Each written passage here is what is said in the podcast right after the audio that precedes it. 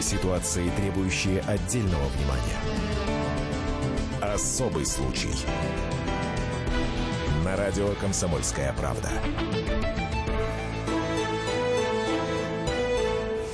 80-й год. Свердловск. 32-летняя Любовь Яшина – няня в детском саду. Она всегда любила возиться с ребятишками, мечтала о собственных детях, которых, увы, иметь не могла. Она по глупости сделала аборт, начались осложнения. Муж ушел, Люба осталась совсем одна. Единственная радость – находиться на работе. Детишек этих считала почти родными. Но тоска не давала покоя. «Чего грустишь?» Как-то раз на прогулке спросила ее дворничиха Люся – Яшина вдруг разревелась, поделилась своей бедой. Люся сочувственно качала головой. У нее самой проблем хватало. Муж гад бросил год назад, когда она была беременная. И вот теперь Люся осталась одна с семилетним сынишкой и крохой дочкой. Чтобы успевать следить за детьми и получать хоть какие-то деньги, она и устроилась дворником. «Не плачь», — сказала загадочно Люська. «Бог тебе пошлет ребенка». И ведь таки послал, и сейчас этому ребенку 38 лет.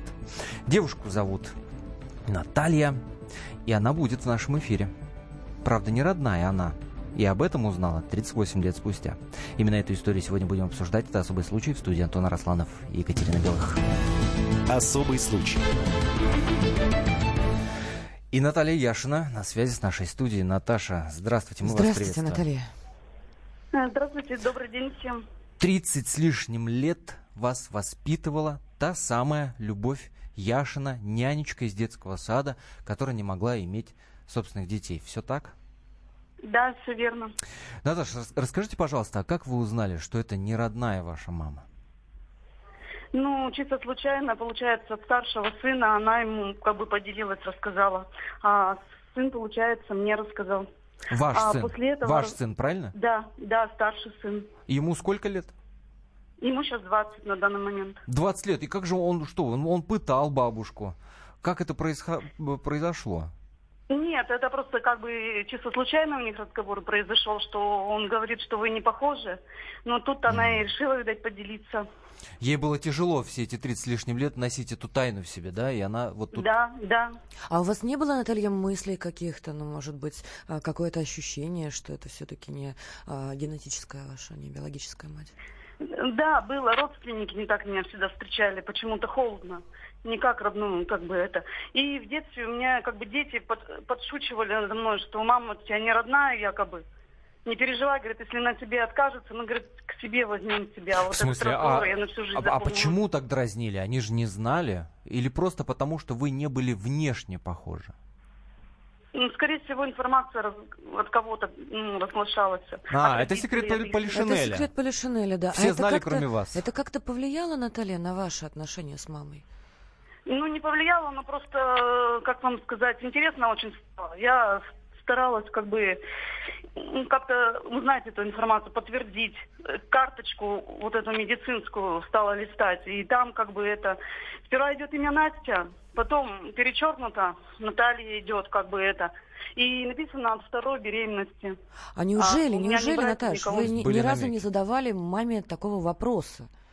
Да, я после этой карточки и после вот этих слов детей под, подходила к ней, но она говорила, что ты слушаешь, говорит, что, ну, что тебе говорят там, это ты, говорит, моя, говорит, не слушай никого. А карточки якобы там перепутали, и как бы это, ну, и зачеркнули из-за этого. То есть не рассказывала. А скажите, пожалуйста, а вот ваша мама, а, Люба, а, она как к вам относилась? Как вам вообще с ну, ней всяко жилось? бывало, конечно, строго держала всяко, конечно, приходилось.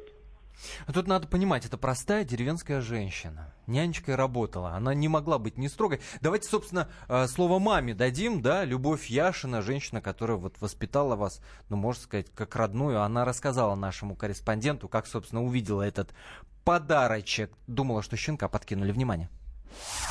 Как раз я с работы вот здесь пришла, а Каролина говорит, тебе подарок. Думаю, да какой подарок вроде был, у меня день рождения прошло.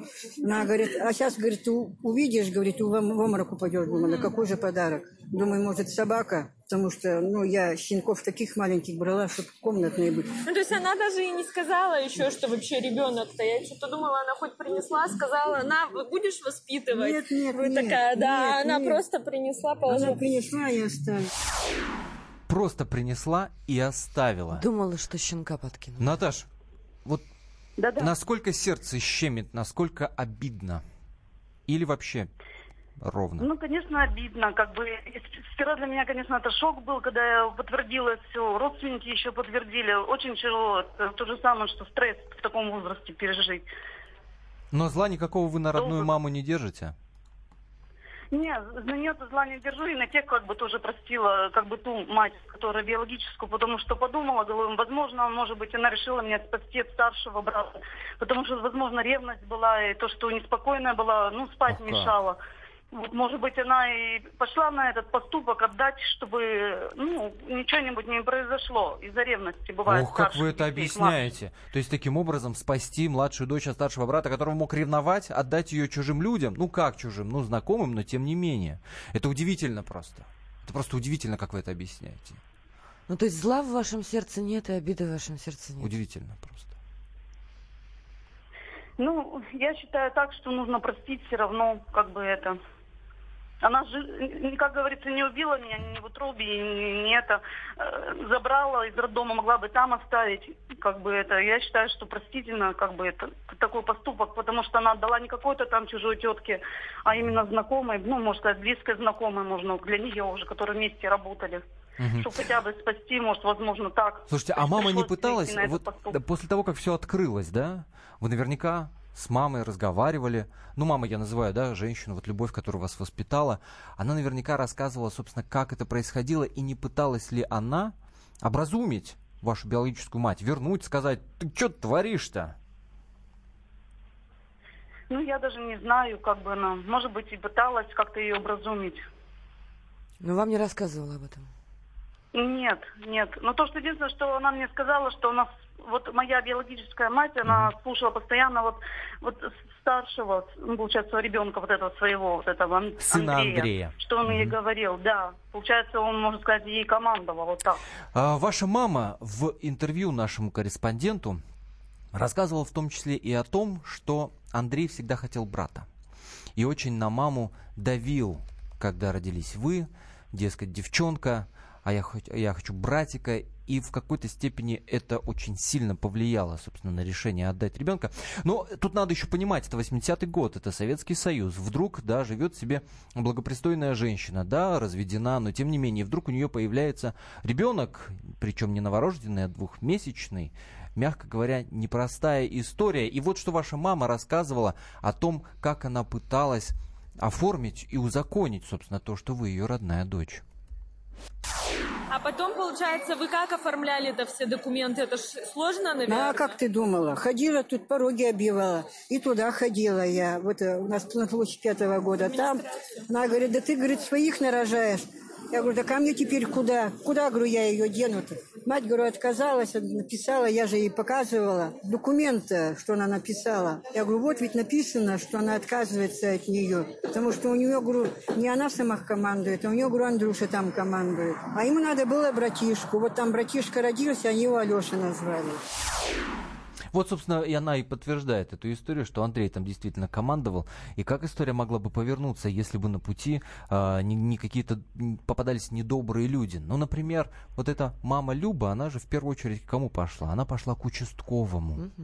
И он что, он мог э, дело завести? Мол, вы ребенка украли? Могло так повернуться. Могло Но участковый, конечно. он вошел, что называется, в положение и сказал, так, идем, пишем, значит, э, отказную, с этой отказной идем оформляться, никто, ни органы опеки, значит, ни, ни милиция тогда еще, да, никаких претензий к тебе иметь не будет. Но, может Могло быть, бы для Любови Ивановны это был шанс, ведь своих детей у нее не было.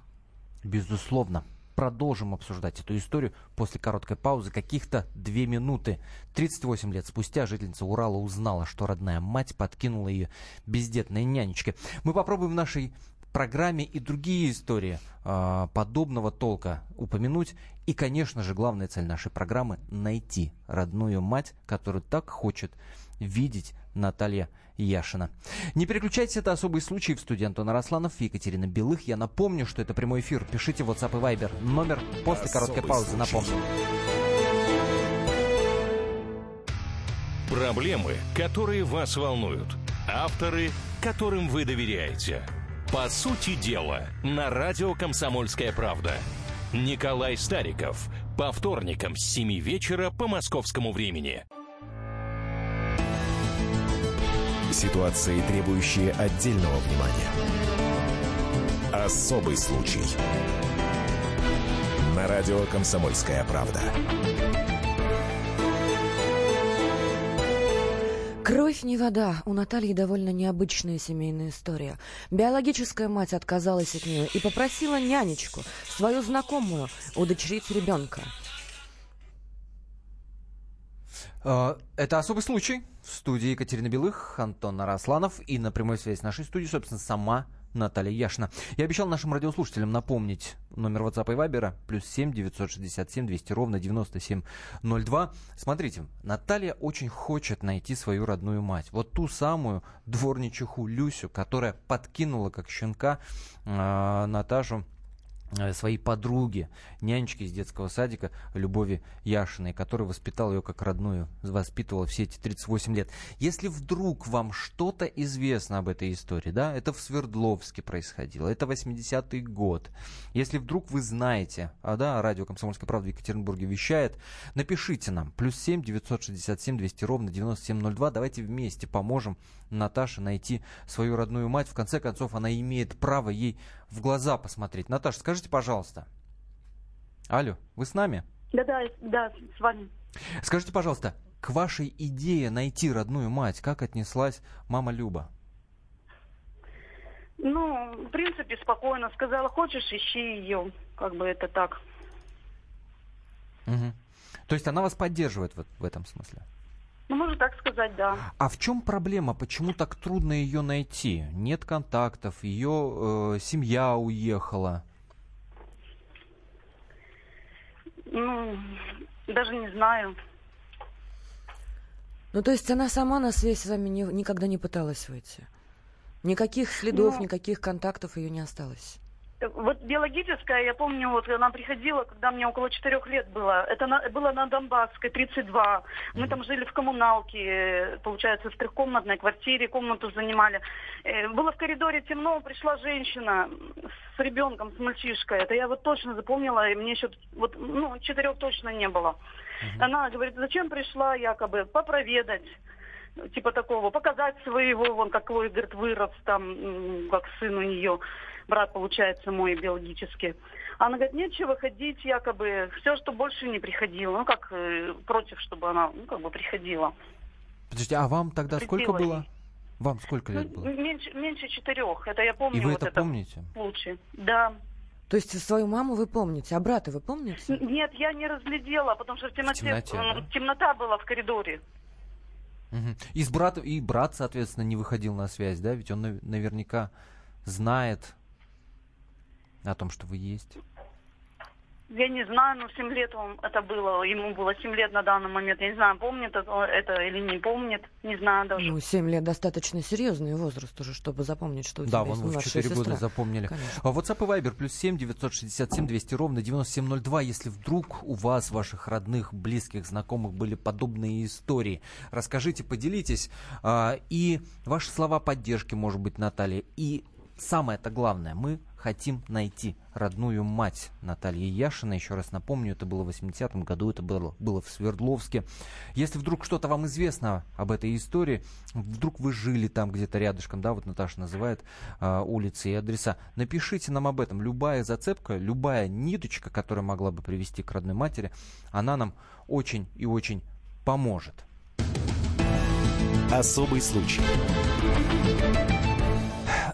Подобные истории всегда э, повод поговорить о таких вещах, как бэби-боксы, например, и вообще, в принципе, о какой-то подоплеке. Отдать ребенка, решиться на этот шаг, извините меня, здесь надо либо, ну, какую-то крайнюю ситуацию иметь. Давайте вот об этом поговорим, что лучше, оставить ребенка в бэби-боксе или отдать той женщине, которую хорошо знаешь. Мы попробуем сейчас связаться с Григорием Пинжаяном, это бывший главврач краевой больницы номер два города Краснодара, ведь оттуда именно а, началось все это, да, в Краснодаре появились первые бэби-боксы, и И тут, между прочим, буквально на днях, а буквально вчера появилась новость о том, что новорожденного ребенка обнаружили врачи в бэби-боксе Краснодара. Девочка весом 3 килограмма 200 грамм. То есть можно говорить о том, что бэби-боксы, ну, позволю себе это слово, востребованы.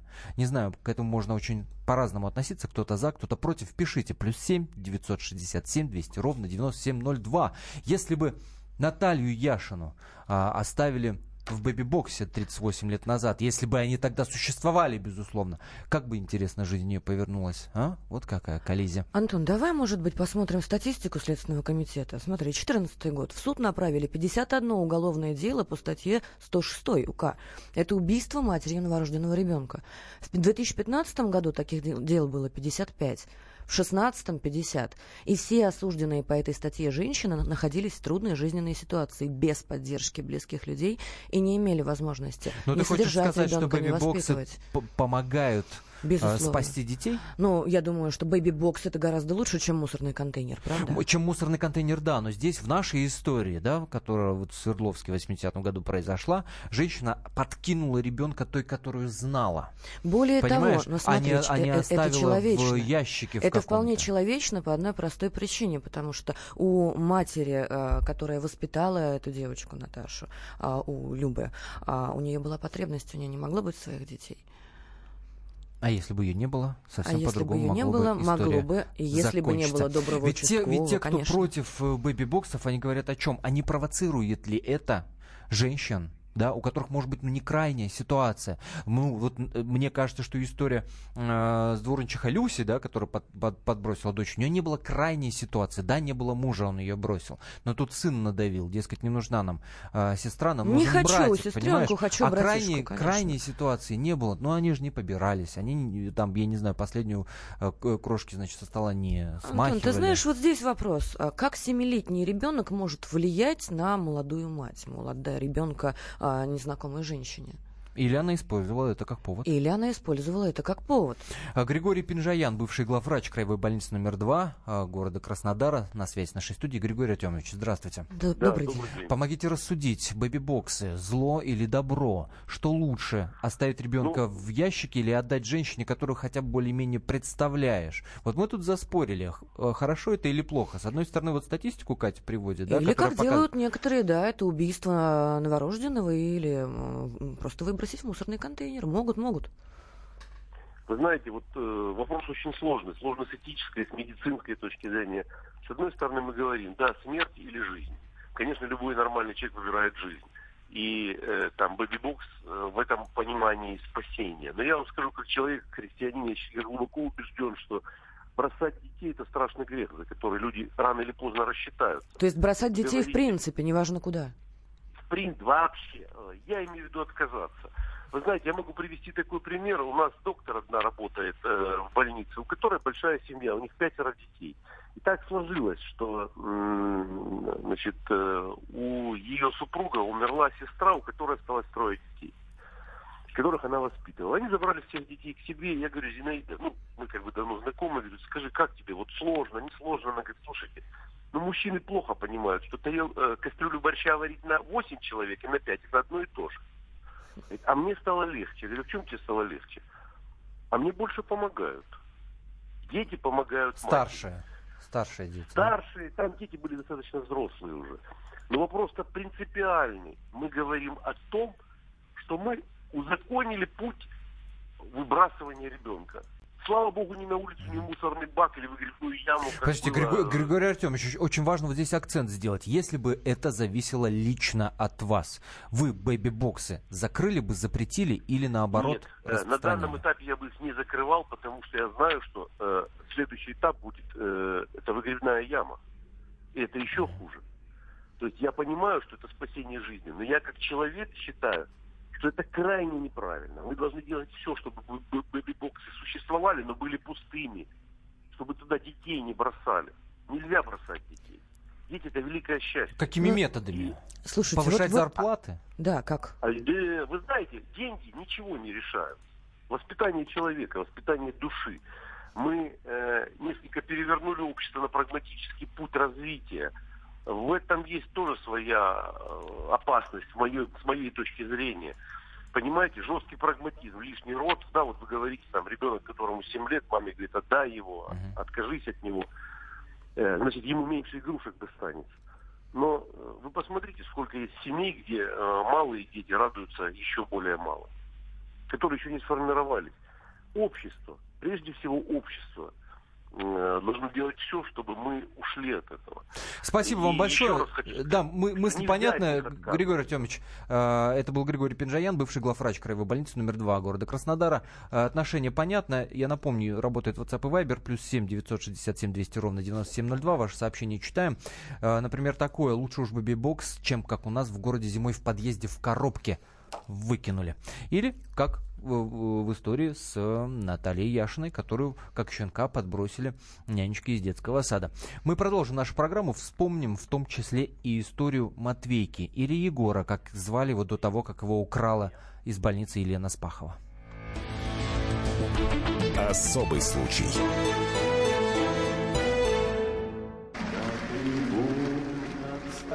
Прекращаю свою деятельность на посту президента СССР.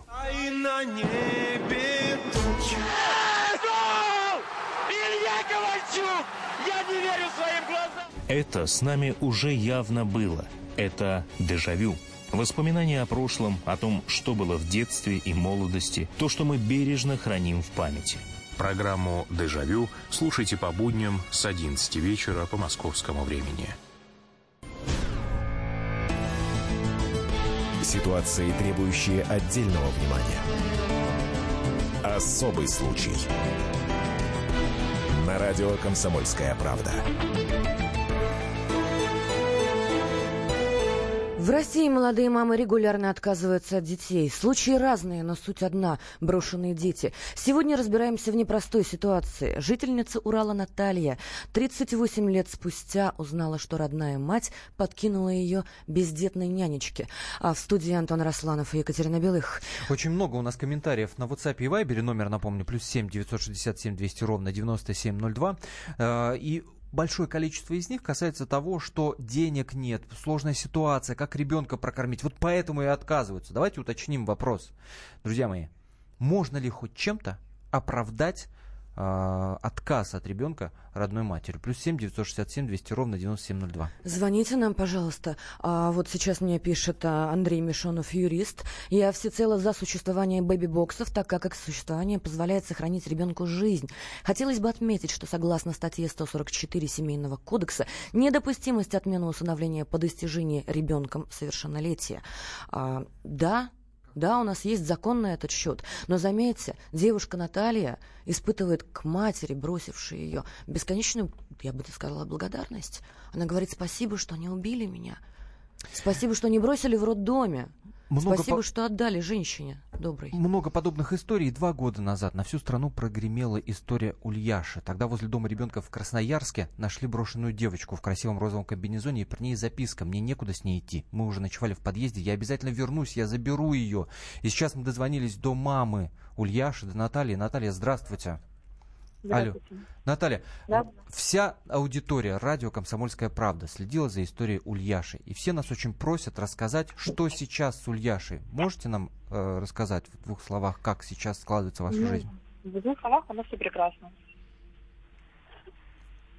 Ульяша не болеет, все хорошо, попыток разлучить не было. И вам, насколько нам известно, вам помогли собрать деньги на штраф в 30 тысяч, который вот вам Да. суд выписал за этот поступок, правильно? Да, да. У вас есть возможность прямо сейчас в прямом эфире радио «Комсомольская правда» поблагодарить людей, которые вам помогли это сделать. Конечно, я всем очень благодарна. То есть, наверное, даже славить не передашь эту благодарность, которая, ну, которая внутри меня была, да, в тот момент, когда я получала деньги от незнакомых мне людей. А, Конечно, дай бог мне всего хорошего, и чтобы больше ну, таких случаев как можно меньше вообще, можно сказать, не случалось никогда в жизни для других людей. Наташа, скажите, пожалуйста, вот мы сейчас с нашими э, радиослушателями общаемся о том, что заставляет матерей отказываться от детей, да? Вот в вашем случае, вот это то отчаяние, которое читается в записке, оно откуда вот было в вашей жизни? Ну, к сожалению, сейчас, ну, вот, у меня нет такой возможности, да, поговорить. И, ну, как бы, ни времени нет, ни возможности сейчас именно рассказать, почему такое произошло. Наталья, Ульяше здоровья, вам терпения и дай бог, чтобы все было стабильно в вашей жизни. Сейчас, ну вот в финансовом хотя бы смысле все у вас хорошо, правильно я понимаю? Или все-таки есть вот какие-то напряженные моменты? Ну, наверное, в России у нас напряженные моменты есть всегда, мне так кажется. Хоть как, конечно. Ну, мы стараемся, но все получается. Угу. Кто вас поддерживает? Ну, близкие мне люди. Это... Это... это моя семья, да, это э, мама, братья, ну, близкие, говорю, моя семья как бы. А какие-то, может, доброжелатели, те люди, которые собирали вам для вас деньги, помогали?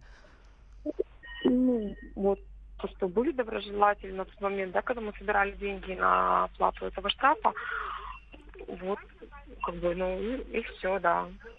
Больше никаких претензий со, со стороны закона к вам не было, правильно? Ну, пока, да, пока надеюсь, что это все у нас уже закончится. А сколько Если, сейчас у конечно, Ульяши? Ну, будет два. Будет два Два годика. Она Да. бегает уже. Ну, конечно, конечно. Есть любимые игрушки. Ну, конечно, она разговаривает, бегает, конечно. Как, как нормально, вполне ребенок для этого выбрал. И самый сложный момент. Наверняка вы расскажете историю. Ну, по крайней мере, она должна узнать это от вас, а не из интернета. Ну, конечно, конечно. Да. Будет очень трудно Конечно. подобрать слова, правда же? Ну, пройдет время, все равно найдутся слова, мне кажется. Конечно, это не объяснить никогда никому никакими словами, но А как вы сами себя чувствуете? Вы обращались, может быть, к психологу, к кому-то за помощью?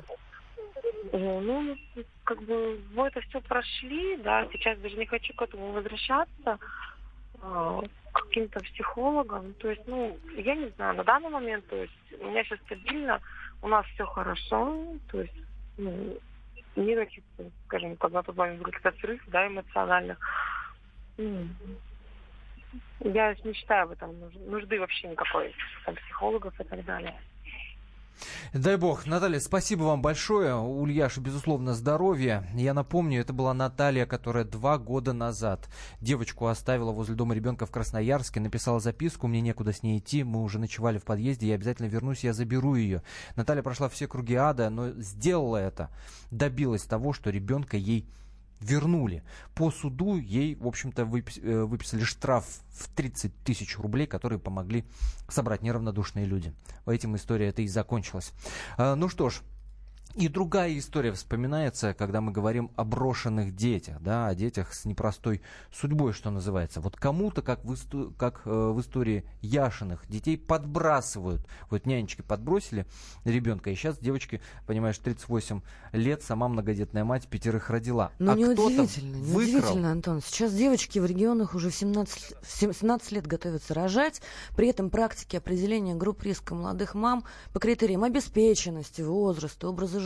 Как а, сказал нас, наш предыдущий эксперт, да, абсолютно верно. Воспитание элементарного а, души и отношения к собственным детям. Его нет. А, с, с этими девушками не работают. Посмотри, даже сейчас нам мы слышали, что ни психолога, никого не надо. Хотя такие случаи можно предотвратить. Но есть центры, которые открываются, и при церкви э, всегда готовы помочь. Конечно, центры есть, Самое главное церкви знать готовы. о том, что- о том, Отношения где и искать эту привычки помощь. идти за помощью нет. Ты посмотри, это правда. а, Но часто это маргинальная история, которая нафиг не надо, понимаешь? Бросили и забыли. А откуда Очень идет маргинальная, маргинальная история? история, понимаешь? это же это последствия пок- поколений. Из поколения в поколение она происходит. Посмотри, если бы героиня нашего сегодняшнего эфира Наталья не попала к доброй женщине, которая воспитала ее и относилась к ней как к собственной дочери, все могло бы сложиться иначе. Вспоминается в связи с этим и другая история. Летом 2014 года из детского отделения пропал полуторамесячный отказник Матвей Иванов. Его выкрала практически Елена Спахова. Сейчас Елена и ее муж отказываются общаться со СМИ, но на связи с нашей студией специальный корреспондент комсомолки Александр Рогоза, который э, эту историю из- изучил вдоль и поперек. Саша, расскажи, пожалуйста, как сейчас Егорка, Матвейка э, живет, как живет семья Спаховых? Ну, во-первых, надо сказать, что Спаховы не хотят, не хотят общаться с, с СМИ, потому что в свое время они надеялись, что вся эта шумиха все-таки поможет им вернуть ребенка. Этого, несмотря на то, что огромное Саша, прием. Александр у нас Алло. пропал. Нет на связи, да? Ну, видишь, Спаховы- Алекса- Александр говорит, что Спахова сейчас не готова общаться со СМИ. Видимо, спокойная жизнь все-таки. Но они пытаются вернуть Матвейку, Дороже. они уверены, что они достойны того, чтобы воспитывать этого мальчика, несмотря на то, что Елена Спахова выкрала его э, из больницы, она была беременна, у нее был выкидыш, она не могла вернуться домой, вернуться к родному мужу да. и сообщить эту новость, и забрала чужого ребенка. Сейчас Матвею нашли приемных родителей, он живет в другой семье. И семья Спаховых какое-то время назад записала обращение к приемным э, детям Матвейки. Давайте его прямо сейчас в нашем эфире услышим. Мы хотели бы сделать обращение к семье э, усыновителей, в которой сейчас находится наш сын. Уважаемые люди, будьте благоразумны, выйдите, пожалуйста, с нами на связь. Очень хотелось бы пообщаться с вами, увидеться с сыном. Если нужна какая-то помощь, мы готовы пойти на все для того, чтобы ребенку было хорошо. Мы знаем, что вы к нему хорошо относитесь, что вы его любите, что предоставляете все возможное для хорошей жизни. Но помогите нам тоже. Мы скучаем, нам плохо без него. Каждый день он снится мне лично во сне. Я просто уже выплакала все глаза. Он просится домой. Помогите нам вернуть сына. Ведь у вас свой мальчишка растет. Вы каждый день его видите, вы каждый день его обнимаете, вы каждый день с ним общаетесь. Помогите нам. Эта семья Спаховых, супруги до сих пор пытаются вернуть э, Матвейку, несмотря на то, что вот в 2014 году Елена выкрала его из больницы, они до сих пор уверены, что именно они должны этого мальчишку э, воспитывать. Но ну, давайте сейчас вернемся к той истории, с которой, собственно, и начинался наш эфир. Особый случай. Я напомню, в 80-м году в Свердловске подкинули девочку, нянечки из детского сада, которая не могла иметь своих детей. И на связи с нашей студией Наталья Яшина. И очень хочется дать возможность, Наташ, очень хочется дать возможность вам обратиться к родной матери, к той самой дворничке Люси, которая как щенка подкинула вас. Да, да? возможно, она вас услышит. И именно такую цель мы, так сказать, преследуем. Ведь очень хочется Наташе найти и в глаза посмотреть родной маме. Вот что бы вы, Наташ, ей сказали? Очень хочется найти родную маму, э, родных братьев. Ну, конечно, встретиться с ними, пообщаться. По-вашему, это была бы встреча грустная или легкая? Ну, я думаю, нелегкая, конечно, будет. А вы бы задали своей маме какие-то вопросы? Ну да, конечно, первым делом бы я задала вопрос, почему она пошла на этот шаг? Почему пришлось ей именно отдать меня? Ведь вы бы так никогда не поступили. У вас пятеро своих детей, правильно? Да, было всякое трудное, всякое, но я никогда не, остав, не, остав, не, не оставила в роддоме, всегда забирала, хоть мне и тяжело пятеро детей на своих плечах. Ну, у вас, слава богу, есть мужская поддержка, да? Муж да, все верно. И, может быть, вот в этом смысле не повезло э, вашей маме? Скорее всего, возможно, наверное, так и было. Наташа, спасибо вам большое. Еще раз к нашим слушателям обратимся. Если вы хоть что-то знаете об этой истории, об истории Натальи Я, э, Яшиной, об истории ее матери, Любови Яшиной. В 80-м году в Свердловске это все происходило. Напишите нам, позвоните. Э, плюс 7 967 200 ровно 9702 это наш WhatsApp и Viber. На электронную почту можно присылать письма радио собака kp.ru. Спасибо, что были с нами. Всем героям наших историй мы желаем только счастья. Особый случай. Слушайте в нашем эфире совместный проект «Радио Комсомольская правда» и телеканала «Спас». Деятели культуры и искусства, ученые и политики в откровенном разговоре с Владимиром Легойдой. О вере, жизни и любви беседуем по пятницам с 6 вечера по московскому времени.